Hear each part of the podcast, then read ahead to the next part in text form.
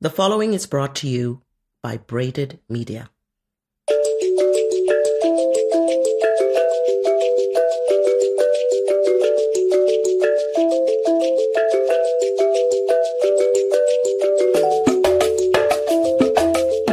Hello, and welcome to the Made to Lead podcast, a show where we tell the personal and professional stories of amazing people of African descent who are leading in their own way.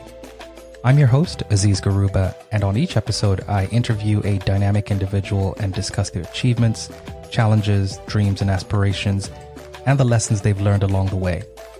These candid conversations are meant to showcase their superb talents and leadership philosophies with the hope that inspires you, because you were also made to lead. If you're listening for the first time, I encourage you to subscribe wherever you listen to your podcasts. You can also follow us on Twitter and Instagram at Made to Lead Show. Also visit our website, madetolead.co, for more information about each episode. All right. Thanks for joining us in another episode of Made to Lead.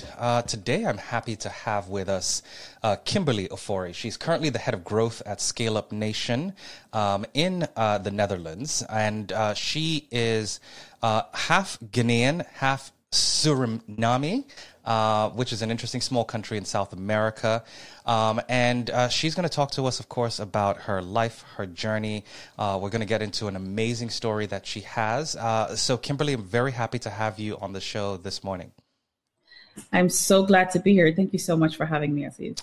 All right. So as we usually do with all of our guests, right, we want to start to learn more about you right from the very beginning. So talk to us about how you grew up, where you grew up, how you ended up in the Netherlands, and what it was like as a child. Right. So as you mentioned, I am based in the Netherlands, which is also where I was born and raised, in Amsterdam specifically, which is the capital, to my Ghanaian father and my Suriname mother. So they were both immigrants. I came here at a very young age. My mother came here when she was 12 years old, and my father came here when he was old enough to travel alone. So I believe he was around 18, 19 years old. And grew up with my older brother, with my mother in Amsterdam, and had a pretty standard upbringing for the most part. My mother was very hardworking.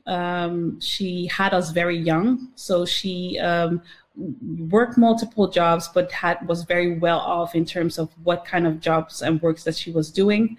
Always made sure that we saw as much as we could from the world with the time that she had. So we traveled a lot within Europe, but also to the United States and other places.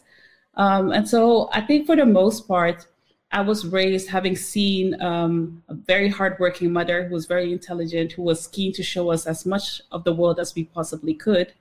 But also putting it into context, the Netherlands is a predominantly white country, as in most countries in Europe are. And so being raised in a place where you're always the only Black child in school, daycare, in work. That was something that we'll see is kind of a red thread throughout my life and career that has influenced some of the decisions that I've made, but also some of the steps that I had to take in order to succeed. So summarizing, went to school in Amsterdam. I studied marketing and communication in Utrecht, which is another city.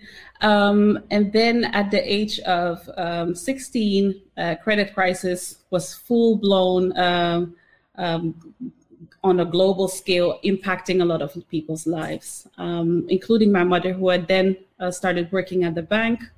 And, obviously, the financial sector was hit the hardest. So we came into some really tough times where we had just moved to a new suburban area with, a better house, but increased expenses. And then she ended losing her job.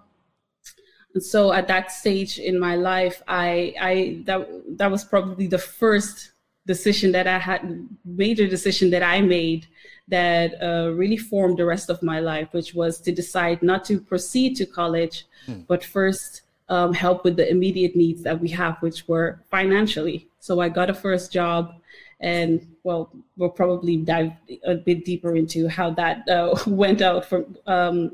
went from there. Cool. Yeah. And that's very interesting. And we all know what devastation that global financial crisis period back in 2008 caused. How did you made a decision that, okay, I'm going to put my own ambitions on hold just so I can help with the family.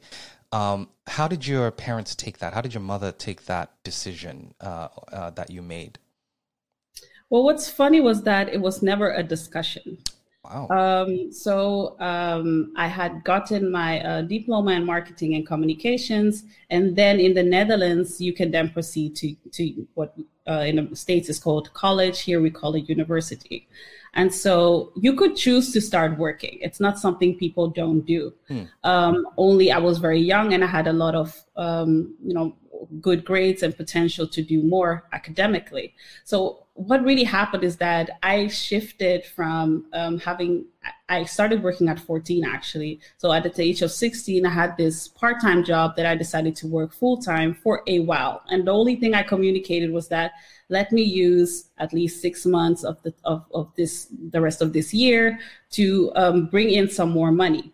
And 6 months turned into a year, and that actually extended. And my mother saw the way that I was growing, and I was contributing, and I was still learning a lot on the job, getting all of the certificates that I could get my hands on to qualify professionally. And so it was never actually a conversation that was had. It was a decision that I made for a short term that kept being extended as I grew. Nice. And what was that job in? What was the industry? What was the role? Yeah, so I was working at a life insurance agency at the time, and they were, I think, the number one also in funeral arrangements, which was, it's a funny detail because it was pretty new at the time to have a funeral insurance specifically. And so I was, I started off as a part-time, for policy calls and all of that. And then when I said I am available full time for the job, they said, well, you need to qualify in order to be an actual insurance advisor. You're too young for that. You're not qualified on paper. You need a college degree. And I was like, well, what does it take? So after a few weeks of pursuing and pestering my manager, really, they said, well, you just take these examinations. We know you're not going to make it, but then, at least you get that it's hard. So I studied hard. I did all of the examinations. I got all of the certificates in a record period of time. I think what people usually take 6 months for, I did all of them in 3 months. And now I was qualified officially. And so they had to do something with me. And so I actually started working as an insurance advisor at that firm. And then later on proceeded to work at a similar company that was really on a national scale in life insurance. Brilliant! What a way to start your career! Circumstance and being so young. Did you ever have? I mean, you talked about the fact that they, the company mentioned that, they didn't feel that you were old enough to hit. To become a financial advisor, but were there other challenges that you experienced while you were working because of how young you were? I think the biggest thing was constantly having to prove myself, even though I was qualified now on paper. It was really about other people's insecurities being projected on me, right? So we had all of these people who had worked their entire lives, maybe in their 50s, in their 60s, and now they were at the stage where I was entering their workspace and coming in and saying, hey, I can do this, and I have some tips, So it was really, those were kind of the hardest parts of people really feeling threatened or intimidated by my ambition and my drive, not seeing that I really had the best intentions for the company at the time. I think it was more of like, this was so uncommon and so unknown that this young girl is just going to come in here and understand and think with us and make decisions with us on a level that we may have worked 2 or 3 decades for to get get here.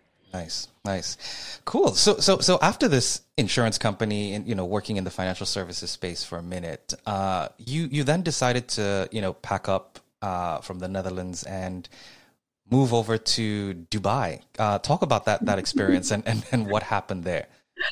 I know it's such a logical step to take. It's after the insurance company, I moved into banking and investment banking, where I qualified to be a financial advisor and a wealth manager, which also was another story of a lot of people not feeling that I was qualified. You needed to have these college degrees to get in, but I was persistent. I told them, again, if you allow me to get these certificates, I will show you that I can do this job.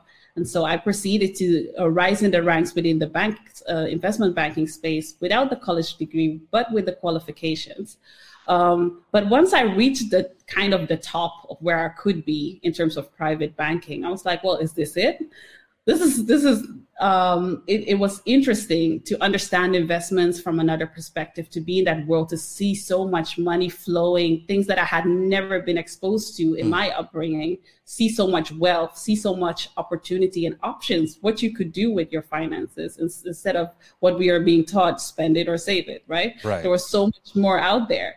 So that really opened my eyes, but it also kind of grew my ambition to then understand even more what is out there in the world.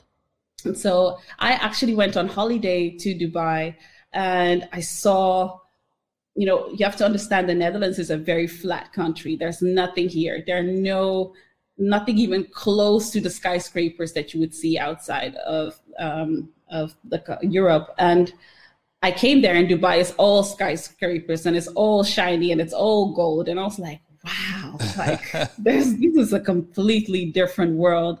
And I was so impressed, not just because it was all shiny, but also because I saw there was just such an energy of entrepreneurial spirit. There were so many different cultures working together. And there was just so much opportunity there because everything was new. The city was still to this day being built, because it is relatively young compared to most cities that we know. And so I was there for a week and a half, and I told myself, I actually made a bet, and I said, if I can land a job, I'll stay. Nice. And so I just decided to apply for jobs frantically whilst I was there. Instead of, holidaying, partying, I was doing job interviews. And then I moved back I came back to the Netherlands, being in the final stages of interviewing with the global director of a company who was in the States. So, and they offered me a job in Dubai. And so I said, well, then I guess I'll pack my bags. Nice. So that's how that happened. But plot twist, I accepted the job. They offered me a great package. It was including a house and including a car, and the salary was amazing. And so I didn't have to think twice about it. I canceled my rent at the apartment that I had. And I told my mom, you know what, I'm moving. This is the address. Come see me. And I left. And I landed and reported for work the next day. And the manager just looked at me pale white. And she's like, oh, you're here. Like, well, yes, you gave me a job, right? So I decided to show up. Yeah, kind of what we signed off on. And she sat me down, and she was like, I don't know how this happened. Everything was such a mess. A week ago, we were planning to onboard you, and we told you to come. But I just came back from the UK yesterday, and I was trying to call you while you were on the plane, apparently. To tell you that we had a falling out. We decided not to open the offices in Dubai that you were supposed to run. So technically, you no longer have a job. Wow, wow, wow! How did that make? What was your reaction in that moment? I was calm to the point where the director was very scared. She was like, I sat there for a minute. I was like, okay. And then, and she looked at me, she's like, "Are you all right?" I was like, "Are you all right?" Because I can only imagine how you must feel right now. That was my first reaction, I think. I don't know why, but I kind of just, I was looking at her and she felt so bad. And I said, you know, it's fine. Like, I'm going to be fine. I'm just concerned about the way that you're looking at me. So that was the first thing. She was like, "No, I'm fine. I'm just really sad that it happened this way." I told them, you know what, I'm going to be fine regardless. I'll find my way around. But yeah, it would have been nice to know this ahead of time, but who knows what it's good for. Right. So that's really how I left the conversation. She gave me, we walked to the ATM together. I think from her personal account, she paid me my 1 month advance salary, put it in an envelope so I didn't have to walk with stacks of papers. And then I put it in my little purse that I had taken to work. And I went back to my 5-star hotel and decided the first thing I need to do is check out, nice. Right? Because we don't have money now. Yeah, that was those were my first kind of steps that I took from there. So, oh, wow. So okay. So you made the decision to move, you know, effectively almost a 7-8 hour flight away from where you're based. You get there, the job that you're supposed to have no longer exists. You're now stuck in this country, right? Because, I mean, you have the option to go back and probably move back in with your mom. What did you decide to do at this point? Like, how did you then decide to proceed? Yeah. Quite honestly, I took a day to just be in the hotel room and reflect on what just happened. Mm. And then the next morning, I woke up and I said, okay, I have two options. I can move back. Probably, like you said, back with my mother in this case, because now I don't have the house, and start over. I can easily find another job, probably at the same bank I was working. But part ego, part ambition stopped me from making that decision. So ego part was like, I had this big farewell where I told everybody I'm moving to Dubai. My mom was all over town telling her daughter is taking a leap. And now I'm back in a week. And the other part of me was, what if I can make it? What if I can land another job here? What if? I'll probably regret it for the rest of my life if I don't even try.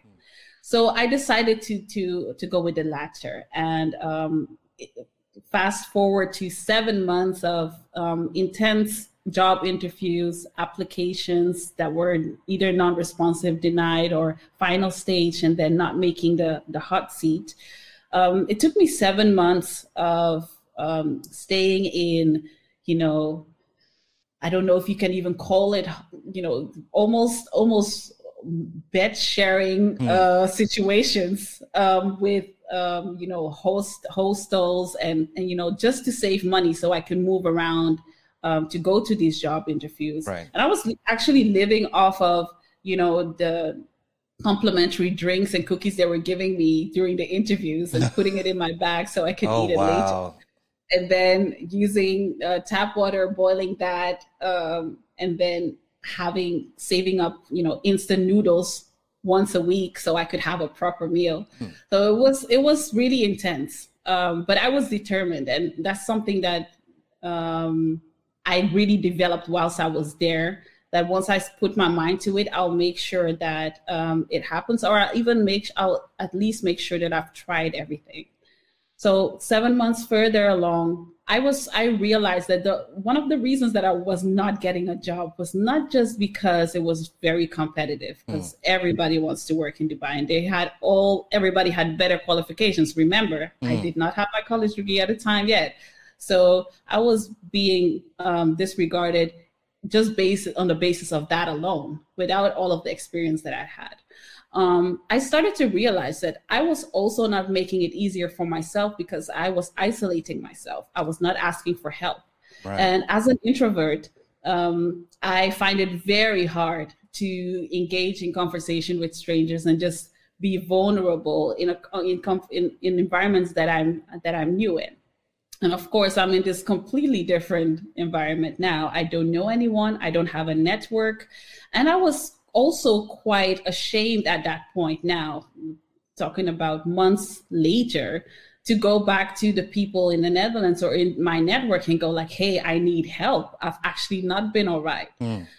So it took me about 6 months to realize that if you're going to continue this way, you are not going to land a job because you cannot do it alone. So that was a real kind of mind shift that happened. I had to sit myself down and say, you know, the worst that can happen is that you don't get a job and you have to go back. And if that's the worst, you can probably do something else. So I started to reach out to people in the hotels that I stayed. I started to go on LinkedIn that I hadn't been using up until that time. And I just started to connect with everybody that I thought interesting that was already in the UAE, that were working in the industry that I was in.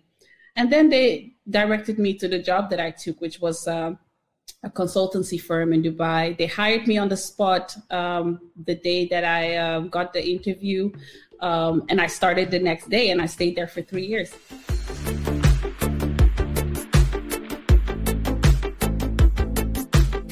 Amazing. What a great turnaround situation. And I liked what you mentioned and what you highlighted, asking for help. A lot of the times, you know, in certain situations, even when it, you know, we are doing well and it's not as drastic as your experience in Dubai losing a job on arrival, we don't reach out. You know, a lot of us sometimes don't reach out to close gaps that we may have. So that's awesome that at least that you realized that and it ended up being that turning point in your career. Amazing. So you spent 3 years in Dubai, right? Of course, enjoying the city, doing the great work in this consultancy firm, and you know, then you decide that, okay, you know, it's again time for another change. You know, so what do you do then? Like, where do you go, and how does that begin the next chapter of your journey? Right. Yeah. So it was really a personal decision. I realized that I was in a highly competitive environment all the time. I was the only, you know, woman at that level where I was working at. And it was just constantly competition. So after 3 years, I was just about ready to move to a next step that was going to really work more on what I would like to do in development for myself. So I said I would like to move back closer also to family and friends, but I don't want to be in the cold in the Netherlands. So I was looking at, you know, what are cool places that I can just kind of rediscover what I like to do, because mind you, I've now been jumping on opportunity after opportunity because, you know, that's just kind of what was either presented to me or what I was searching for at the time. But I hadn't really done anything necessarily because that was my vision, my goal, my lifelong dream. So this was the period of time that I started to reflect on what is it that you really want and what is it that you're actually good at? Because now I have all of these skills. I can do advisory, I can do consultancy, I'm an investment banker, have all of these skills now. Like, who am I? That was actually the question that popped up. So I ended up deciding on Malaga, Marbella in Spain, for the Sunnyside beaches and for, you know, it still being close to the Netherlands, and also just being in an environment that was way more laid back than most of the other countries I could have chosen within Europe. Very much slower in terms of, the lifestyle and what is important. And when I moved there and realized very quickly that if I wanted to speak English and have a job, then I was going to have to move to the big city. And I was really looking for that slower pace environment. Mm. So the place where I was, Marbella, was not suitable for expats who just don't speak Spanish fluently. So my Spanish was not on the level that I could get a job. And that made me wonder if there couldn't be another way to tackle that. Because I, speaking one-on-one with some of these companies, they were like, yeah, we would like to have expats because we have a lot of expats around here, but nobody applies for jobs with us, or they don't know that we're looking, or we can't communicate with them. So I was like, well, perhaps if there was a recruitment portal that expats knew that there were companies looking for their expertise and they were looking for bilingual people, they could find them. So I decided to create it when I found out that there was none. Hmm. So I built this recruitment platform. And first time ever that I ever had anything to do with building any type of website or business. And that went really well. I taught myself how to build the website through, tutorials and courses online, because I didn't have that much money to spend on a developer. And I also found it very important to understand exactly how people would experience the journey when they came to the platform. So that was important for me. So I launched that recruitment portal in Spain, and it blew up very quickly.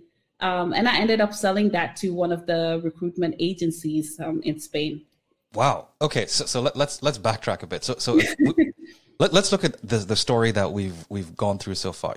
Start work at 16, without going to college, jump into the insurance industry, then into investment banking, then into consultancy in Dubai, and now you're in Spain. You've gone, full circle. You've now become effectively a tech entrepreneur, all right? Building your own platform, teaching yourself how to code, and now you've exited a company.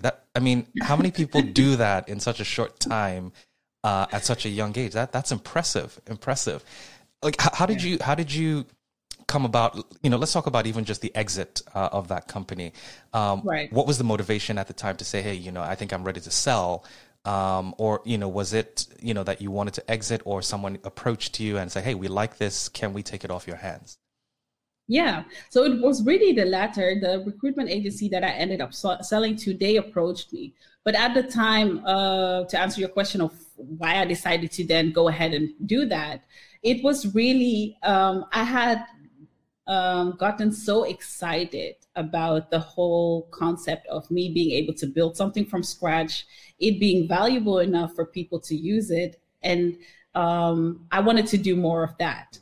And so when the opportunity came for me to sell the platform, I had already been working on other things that I thought I could be building from scratch and tackle some of the gaps that I saw in the market. So I was on full entrepreneurial drive, and I figured it's a nice cash injection, and I'm actually ready to move on to the next project, because it wasn't necessarily that I was passionate about the recruitment agency in that sense. It was just an opportunity that I saw from a business perspective that would be valuable. So that's when I decided that, yes, I think it's time to sell. They are going to be in a much better position to make this into something big. And that's obviously what their business is. And then I have time and money now to work on the next thing. So what does that next thing turn into?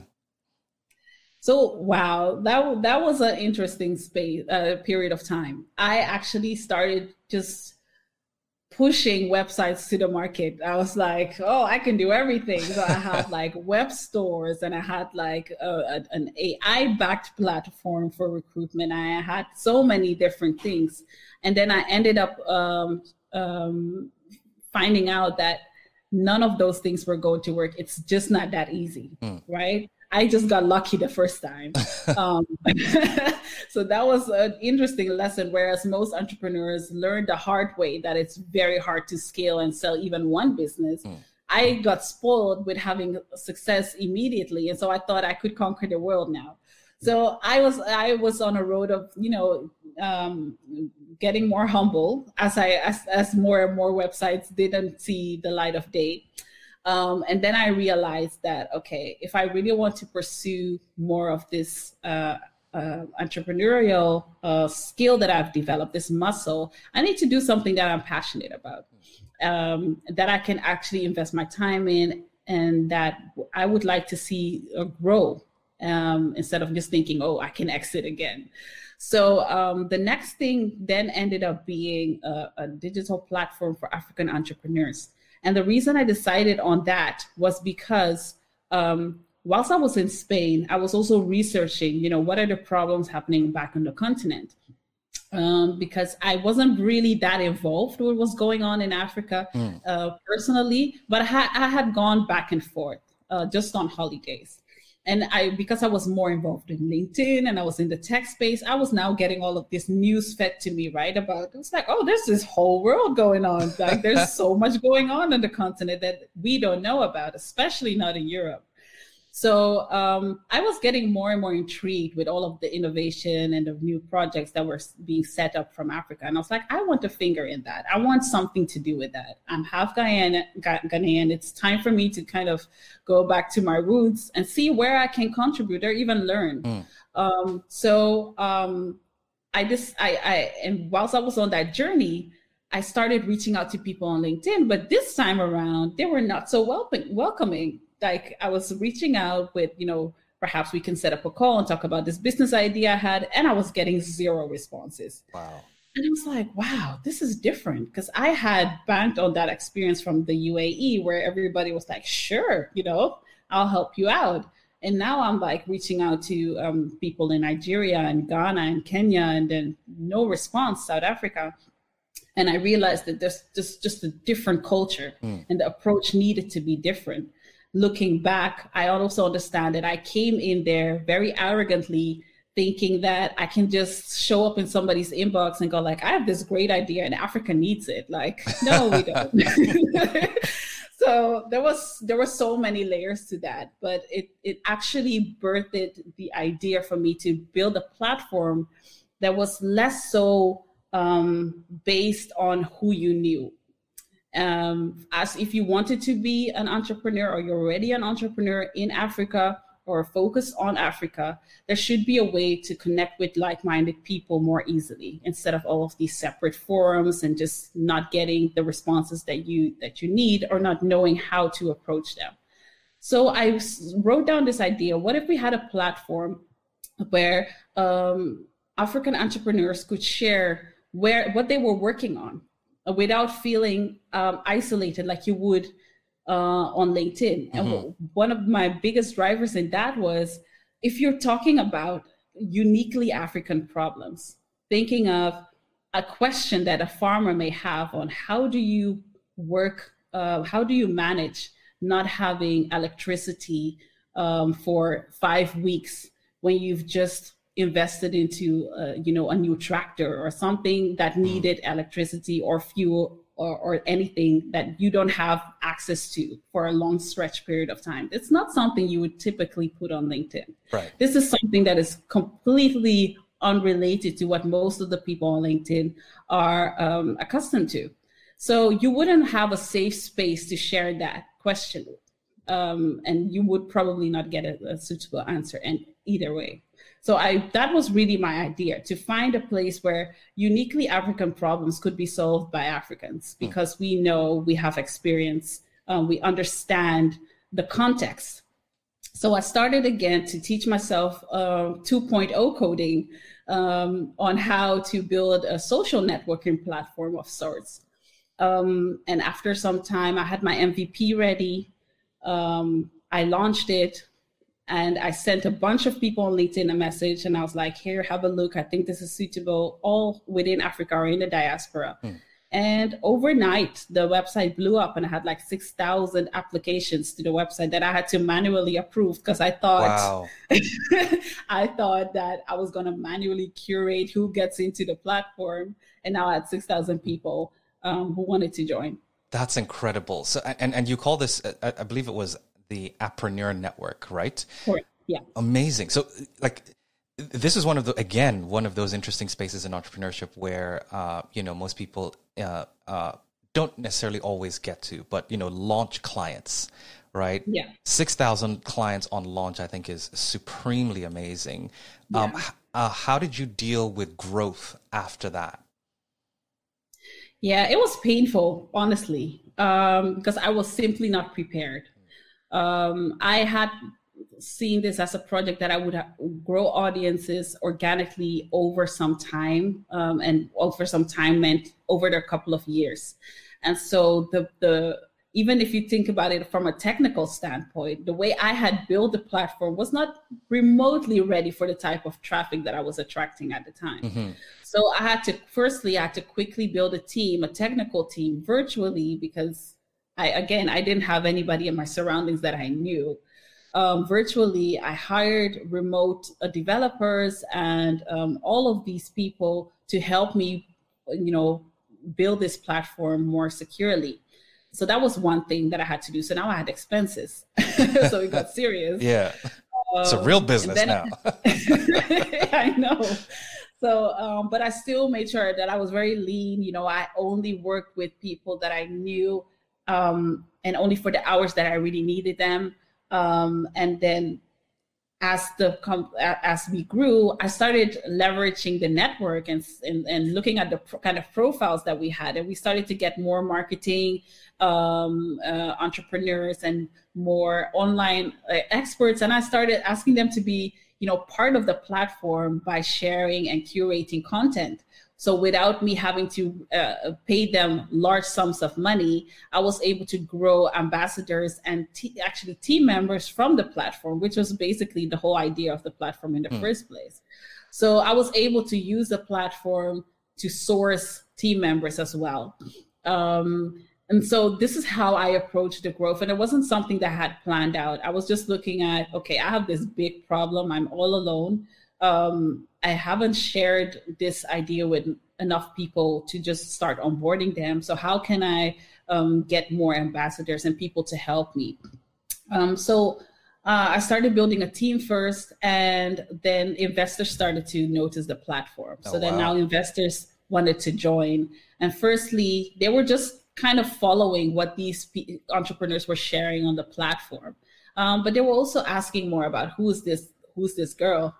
Who's this person who launched the platform? Because mind you, I didn't share anything about who was behind the platform. If I had not messaged you directly, you wouldn't have known it was me. It was nowhere on the website. There was no about page with me. It was just about what the platform was about.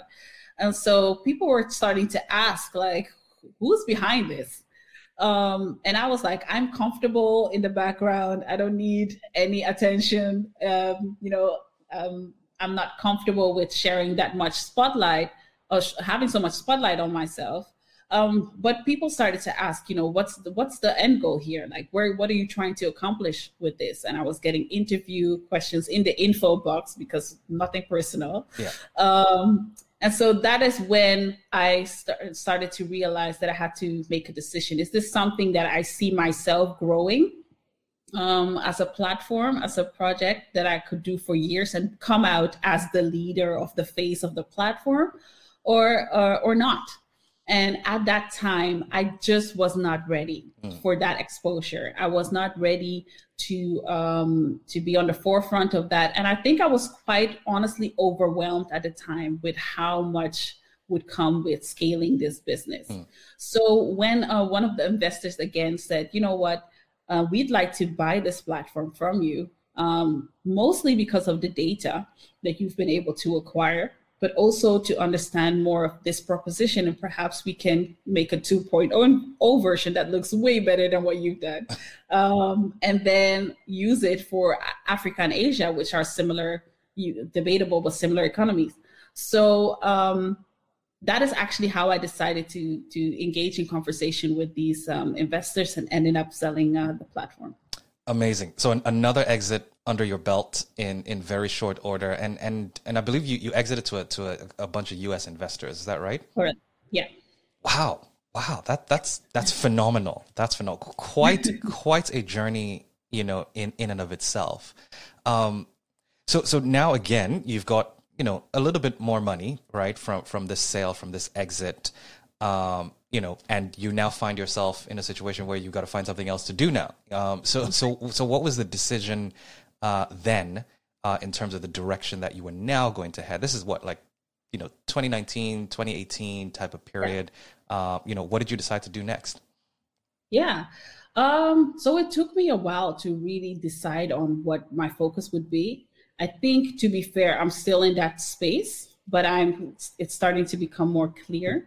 So initially what I decided was to bank on what I had been doing on the platform, which was coaching one-on-one the entrepreneurs on the lessons that I had learned from the previous company that I founded and what I was learning as I was building this platform. So it was, you know, helping with things on, you know, team building and on launching, and on scaling, operations, growth mindset, all of those things. I was doing those one-on-ones. And that was more or less like how I was keeping the lights on whilst I was figuring out how I would proceed. Then I actually started an MBA. And then the reason I mentioned this is because it was still so it still felt like there was this loose end that I had, that kept coming back to me. Like, okay, you have all of these accomplishments. There's so many people who look up to you, but I still felt a void. And that was like, I cannot go back to my father who, you know, baptized me when I was born to be a lawyer and say, you know, at least, you know, I have this level of academic accomplishments. So I briefly flirted with this MBA. And whilst I was doing it, I was like, I know all of this and more. Like I've literally experienced this at this point. Yeah. So what is my ROI if I'm not going to work at some corporate? Then why am I doing this? So I think halfway into the program, I decided, you know, I'm going to at least save half of the money and not pursue this MBA simply because I understood that I wasn't doing it for me. And if I wasn't going to do it for me, then it wasn't worth it. Right. And also, I really wanted to make sure that I was investing my time more wisely this time and my investment. So I joined a company called Scale Up Company first. Because I was getting really intrigued about how it's possible that there are so many companies that are failing every year after launch. So I really got into the scaling up scene of things within Europe as a scale up consultant, working one-to-one with CEOs of fast growing companies with revenues between 1 to 100 million euros. On how best to structure their organizations for growth. And that was really interesting. I started to dive deeper into that. And quite recently, I joined forces with the team at Scale Up Nation, similar name, but not the same. And they actually did a research funded by the EU on what are the real bottlenecks and what are the real challenges that impact scale-ups that are looking to change the world encounter, and how can we fix this? How can we help more companies to increase their impact? And so I joined forces with them, and there's where I lead the team in business development, marketing, sales. What a lovely experience that you've gotten. I mean, this has been interesting story to just hear in terms of your life and your experiences, and you know, going from turbulent time period in the world to being an entrepreneur with a couple of exits under your belt. You know, let's talk about some of the things that you've learned, like some reflections and lessons. You know, when you think about all of these challenges that you've had to overcome, right? As a Black female entrepreneur, did that amplify those challenges, and how did you go about navigating them? Right. To answer your question, definitely it did amplify those challenges. Understanding that we still have a few steps behind men in general, if you are a woman, and then adding to it the color of your skin, which is still in the Western world, at least, a disadvantage. And so even though I don't perceive it that way, the way you are perceived in these spaces is very important. And so I had always a very practical example that I always give that most white people are shocked by when I say that is that I can't do casual Fridays because if I go to the office looking casual, I'm no longer professional. And they immediately understand it when I say it like that because I get approached and I'm now the intern or I'm the receptionist or I'm no longer, you know, on the management team because even though everybody else is casual, I am perceived differently when I act the same way. Amazing. And so that is, I think a reflection of how that has worked in every area of my career and my life. You know, understanding that as a woman, there are different expectations that society has set out for me. You know, you have to hit certain milestones at a certain age in your life. And your identity is very much tied on things such as, you know, marriage or children, or even now education is very important, but still not taking that seriously. It's nice if you're highly educated, but how you treat, you know, if you're working full time, you're a bad mother. If you're not working full time, then you're kind of a lazy or just an easygoing housewife. So what is it? And then you have the issue of being Black in a predominantly white country, where there are still so many stereotypes that are preventing you from having the same access, and you have to fight for it every time a bit harder. Right. Right. And yeah, those are very, very important points that you raised. I like that analogy of, you know, we can't be casual on Casual Friday. I just can't. Yeah, no, that's fantastic. So I mean, in going through your experience, right, you know, we always, and we've heard the talk about, you know, mentors and mentorship. Did you have any key people or key mentors that sort of helped influenced how you, you know, maybe managed your entrepreneurial businesses or made some decisions? And how are you, and I guess, you know, with your one-on-one coaching, I mean, we can look at that as a form of mentorship, but how are you sort of giving back in that space? Right. So I had a lot of mentors that didn't know they were my mentors. That is one. I did a lot of research online to find stories that were either similar to mine or completely different to mine from people who inspired me. So through podcasting to interviews, and in the specific industries that I was working in, so either in finance or in tech or female leadership.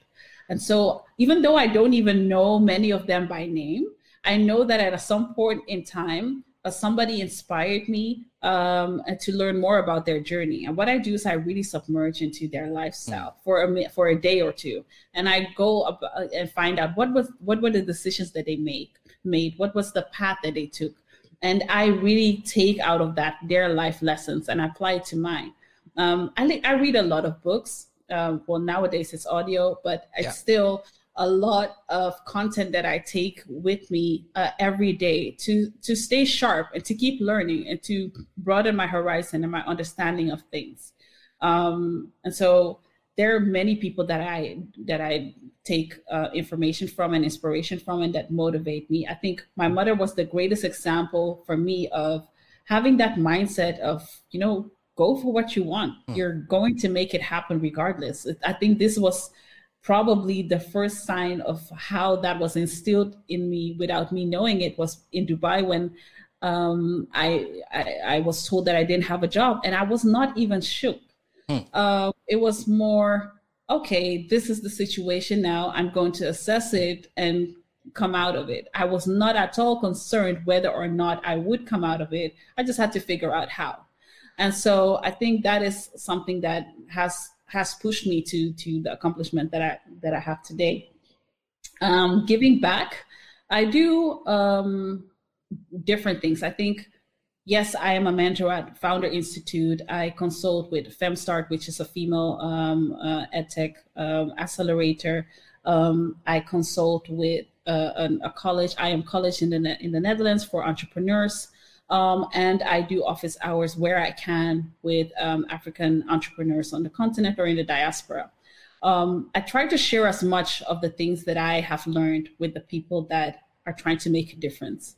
And hopefully that does its work in the bigger picture. Brilliant. So as we wrap up, just want to know, you know, what's next for you now? Good question.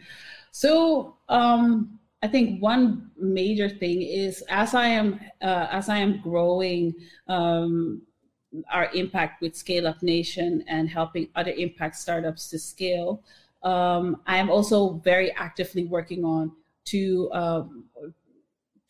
projects that involve amplifying or increasing financial access for women when it comes to entrepreneurs in Europe and in Africa.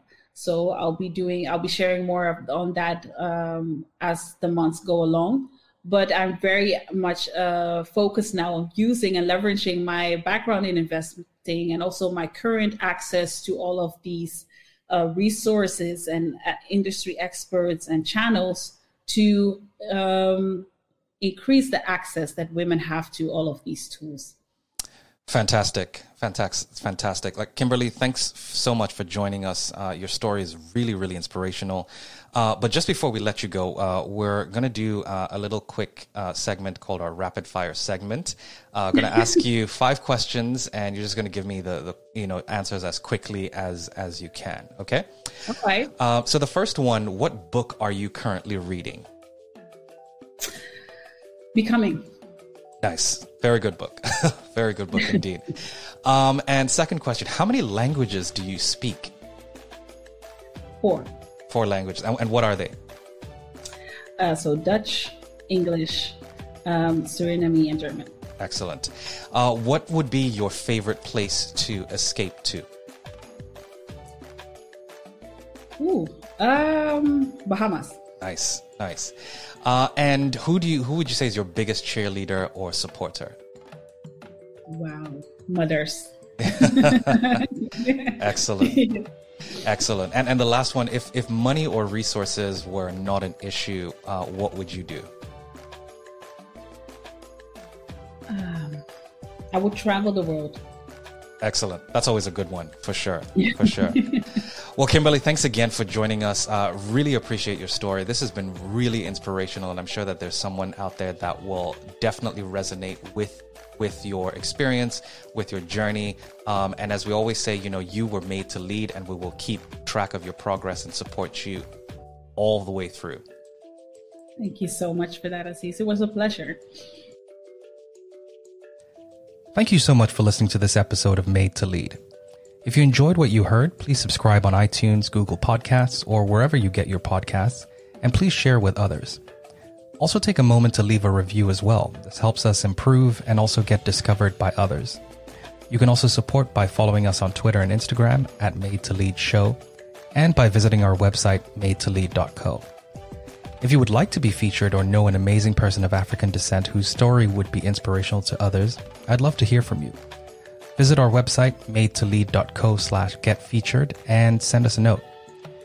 As you continue on your own leadership journey, remember that if you don't spread your wings, you'll never know how high or how far you can fly. So stretch your feathers, because you were made to lead.